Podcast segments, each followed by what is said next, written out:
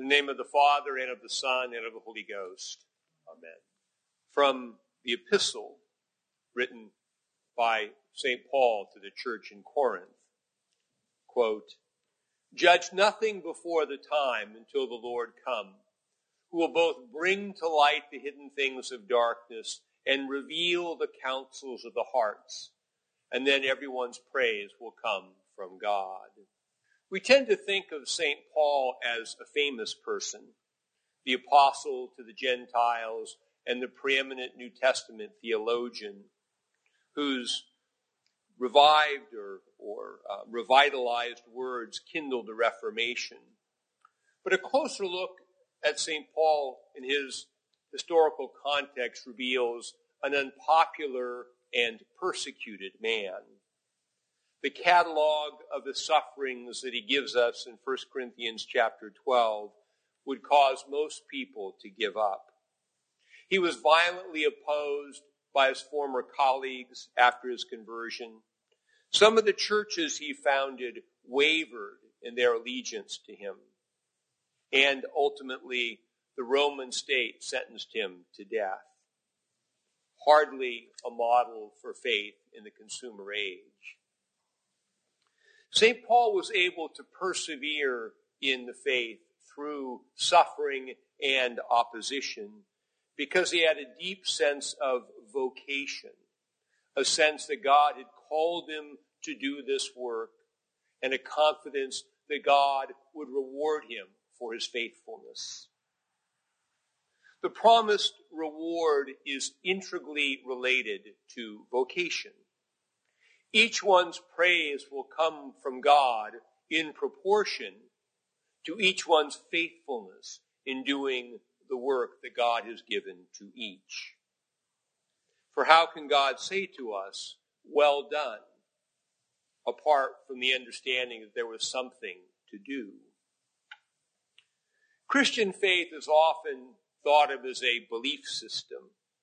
However, the New Testament repeatedly emphasizes that faith is a way of life to which we are called, a vocation. For example, Ephesians exhorts us to, quote, walk worthy of the vocation with which you are called. There are common elements to the Christian vocation. We are all called to obey the moral commandments as these are articulated into the language of love in the New Testament. This is a baseline.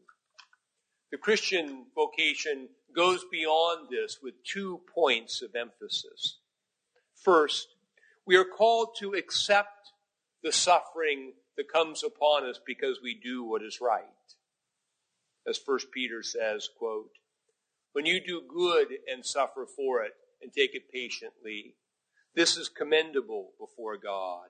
For to this you were called, because Christ suffered for us, leaving us an example that you should follow in his steps. Second, we are called to respond to evil with good. As 1 Peter says, quote, not returning evil for evil or reviling for reviling, but on the contrary, a blessing, knowing that you were called to this that you may inherit a blessing. There are individual elements to the Christian vocation. You have been given unique spiritual gifts by Christ.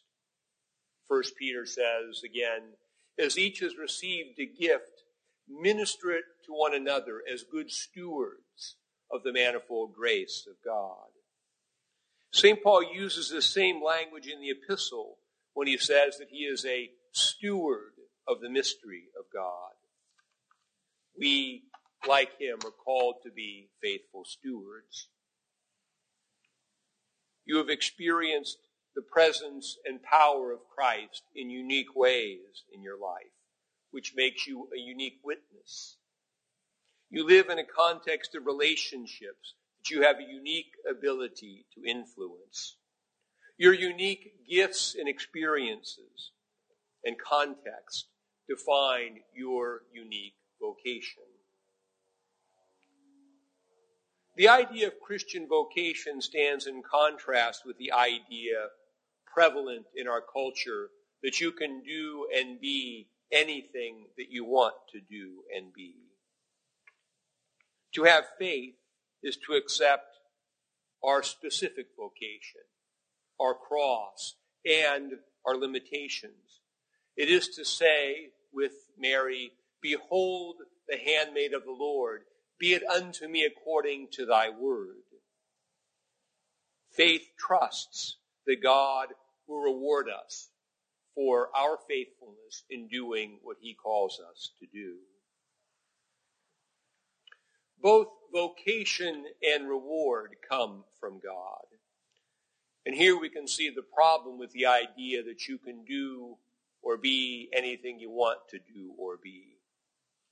If you create your own life, if you are, as Father David once described it, a self-made man who worships his maker, or if, in the words of the song, you did it my way, who is going to reward you? Life becomes a pursuit of affirmation from others. And since the opinions of others are fleeting and transitory, and public affirmation often masks private disapproval, the pursuit of affirmation from others results in insecurity and anxiety. St. Paul's comments about future reward in the epistle are related to the way he himself was being judged by certain people in the church in Corinth. Some in Corinth judged St. Paul to be deficient in two ways. His appearance was not impressive, and he was not a great speaker.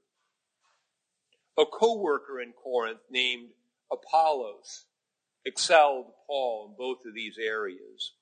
And some preferred Apollos so that factions were developing in the church. An unfortunately timeless pattern. Paul rejected the judgment of what he called, quote, a human court. The passage says literally, judged by a human day. Thus, he subtly contrasts this human day of judgment with Christ's judgment on the day of the Lord. St. Paul was able to reject or ignore the judgment of his critics because he was clear in a sense of vocation. God would not judge him for what others thought of him. God would judge him for his faithfulness in doing what God had called him to do. We worry too much about what other people think of us. Our culture focus, focuses excessively on image and appearance. Things that mean absolutely nothing on the day when the secrets of all hearts are revealed. The only way to free ourselves from the tyranny of the human court is to renew our sense of vocation that prepares us for the day of the Lord. What is God calling me to do in my unique circumstances, with my unique gifts and opportunities? And also, what is God calling me not to do? Advent tells us to repent and get ready for the coming of Jesus. Repentance includes confession. But confession only makes sense in the context of vocation. The guilt of sin is like a wound or injury that makes us less fit for service. Advent repentance should focus on removing from our lives that have things that have distracted us from our vocation and healing the wounds that have rendered us unprepared to serve God and others. But the focus should be on how to move forward faithfully in doing the things that God has called us to do. God occasionally calls us to do extraordinary things, but our Christian vocation centers on ordinary faithfulness. The parable of the talents and the parable of the wise and foolish virgins in Matthew 25, parables that focus on preparation for the coming of Jesus, both emphasize this truth. The servant who is told, well done, at the end, is the servant who practiced ordinary faithfulness with the talents he had been given. It is, well done, thou good and faithful servant. The wise virgins kept their lamps burning with a regular supply of oil, an allusion to ordinary faithfulness in the life of prayer. Advent reminds us to turn our attention back to the only one whose opinion matters in the long run. Thus, Advent directs us back to our vocation. What is God calling us to do? We discern our vocation through faithful prayer that continually listens for the voice of God. We live out our vocation by faith that is willing to go wherever that voice leads, no matter what other people think. As the epistle says, quote, it is required in stewards that one be found faithful. When Jesus comes, he will, quote, both bring to light the hidden things of darkness and reveal the counsels of the hearts. And then everyone's praise will come from God. In the name of the Father and of the Son and of the Holy Ghost. Amen.